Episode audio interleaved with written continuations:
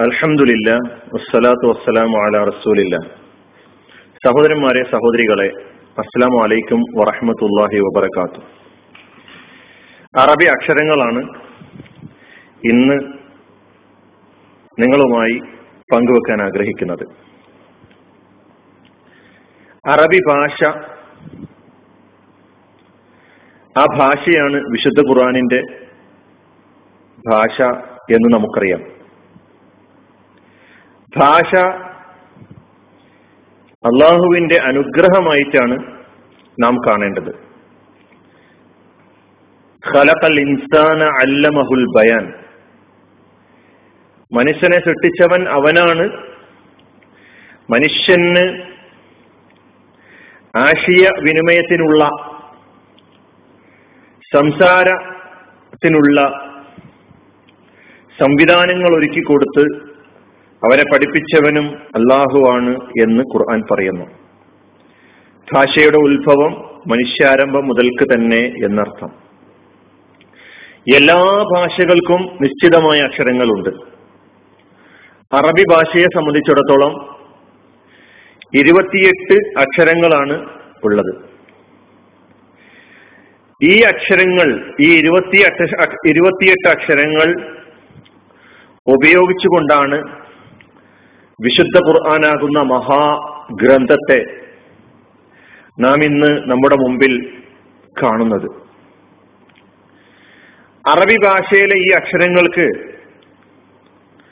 സവിശേഷമായ വ്യത്യസ്തമായ ശബ്ദവും ഉച്ചാരണ രീതിയും ഉത്ഭവ സ്ഥാനങ്ങളും അതുപോലെ തന്നെ സവിശേഷമായ എഴുത്തി രീതിയുമാണ് ഉള്ളത് എന്ന് നമുക്കറിയാം. മറ്റു ഭാഷകൾ ഇടത്തുനിന്ന് വലത്തോട്ടാണെങ്കിൽ എഴുതുന്നതെങ്കിൽ അറബി ഭാഷ വലത്തു നിന്ന് ഇടത്തോട്ടാണ് എഴുതുന്നത്. ഭാഷയെക്കുറിച്ച് കൂടുതൽ വിവരിക്കുക എന്നതല്ല ഇന്നത്തെ വിവരണത്തിന്റെ ഉദ്ദേശം.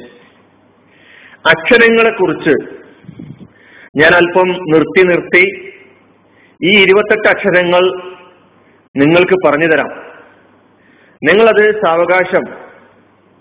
ആവർത്തിച്ച് ആവർത്തിച്ച് അത് കേട്ട് ആ ക്രമത്തിൽ തന്നെ മനഃപ്പാടമാക്കാൻ ശ്രദ്ധിക്കേണ്ടതുണ്ട്. അക്ഷരത്തിന് ഹെർഫ് എന്നാണ് അറബി ഭാഷയിൽ പറയുന്നത്. അക്ഷരങ്ങൾ ഹെറൂഫ് ഹെർഫ് എന്ന പദത്തിന്റെ ബഹുവചനമാണ് ഹെറൂഫ്. അക്ഷരമാലക്ക് ഹൊറൂഫുൽ ഹിജാ എന്നാണ് പറയുന്നത്. ഈ ഇരുപത്തെട്ട് അക്ഷരങ്ങൾ ഞാൻ ഇപ്പോൾ പറയാൻ പോവുകയാണ്. ശ്രദ്ധിക്കുക. അലിഫ് ബ ത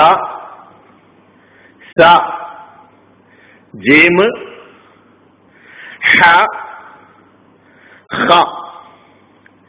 ദാൽ റാൽ റാ സ സീന് ഷീന് സ്വാദ് വാദ് ത്വ ല ഐന് റൈന് ഫ കാഫ് ലാമ് മീമ് നൂന് ഹാ വാവ് യാ. ഇതാണ് ഇരുപത്തിയെട്ട് അക്ഷരങ്ങൾ. പഠന സൗകര്യത്തിന് വേണ്ടി ചില രീതികൾ ഞാൻ നിങ്ങളോട് പറയാം. ഇതിൽ ആദ്യം അലിഫാണ്. പിന്നെ വരുന്ന മൂന്നക്ഷരങ്ങളും ബ ത സ. ഈ മൂന്നക്ഷരങ്ങളും ഒരേ രീതിയിലാണ് എഴുതുന്നതെങ്കിലും ഈ അക്ഷരങ്ങളുടെ ശബ്ദവ്യത്യാസം അവിടെ വന്നിട്ടുള്ള പുള്ളികളിലൂടെയാണ് നാം മനസ്സിലാക്കുന്നത്. ബ എന്ന് പറയുമ്പോൾ താഴെ ഒരു പുള്ളി. ത എന്ന് പറയുമ്പോൾ മുകളിൽ രണ്ട് പുള്ളികൾ. ഷ എന്ന് പറയുമ്പോൾ മുകളിൽ മൂന്ന് പുള്ളികൾ. അപ്പൊ ഈ മൂന്ന് അക്ഷരങ്ങളുടെ എഴുത്ത് രീതി ഒരേ രൂപത്തിലാണെങ്കിലും അതിന്റെ ശബ്ദവ്യത്യാസം ഈ പുള്ളികളിലൂടെയാണ് നാം മനസ്സിലാക്കുന്നത്. ജീമ് ഒരേ ഗ്രൂപ്പിലാണ് പെടുന്നത് ഒരേ രൂപത്തിലാണ് എഴുതുന്നത്. ഒന്നിൽ പുള്ളിയുണ്ട് അത് താഴെയാ.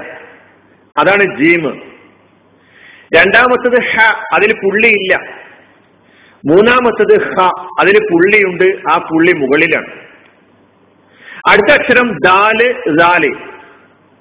അടുത്ത അക്ഷരങ്ങൾ ഓരോന്നും എടുത്ത് പരിശോധിച്ച് നോക്കിയാൽ ജോഡികളായാണ് പറയുന്നത്. പുള്ളികൾ കൊണ്ട് വ്യത്യാസപ്പെട്ടിരിക്കുന്നു. ദാൽ ദാൽ. സീന് ഷീന്. സ്വാദ് വാദ്. ലാ. ഐന് ഗൈന്. ഓഫ്. ഇവിടൊക്കെ തന്നെ ആ ജോഡിയായ അക്ഷരങ്ങളെ ഒരേ രൂപത്തിലുള്ള അക്ഷരങ്ങളാണ്. പക്ഷേ പുള്ളികൾ കൊണ്ട് അതിന്റെ ശബ്ദം വ്യത്യാസപ്പെട്ടിരിക്കുന്നു. പിന്നെ വരുന്ന ഓരോരോ അക്ഷരങ്ങൾ. കാഫ് ലാമ് മീമ് നൂന് ഹ വാവ് യാ. ഇതാണ് ഈ ഇരുപത്തെട്ട് അക്ഷരങ്ങൾ. നിങ്ങൾ ഇത് ആവർത്തിച്ച് കേട്ട് എഴുതാൻ പറ്റുന്നവർ എഴുതി ആ ക്രമത്തിൽ തന്നെ ഖുറാൻ പഠനത്തിന്റെ മുന്നോടിയായി പഠിക്കാൻ ശ്രമിക്കണം എന്ന അഭ്യർത്ഥനയോടുകൂടി ഞാൻ അവസാനിപ്പിക്കുന്നു. വാഹൃദാൻ അലഹമുല്ലാ റബുലാലമീൻ അസ്സാം വലൈക്കും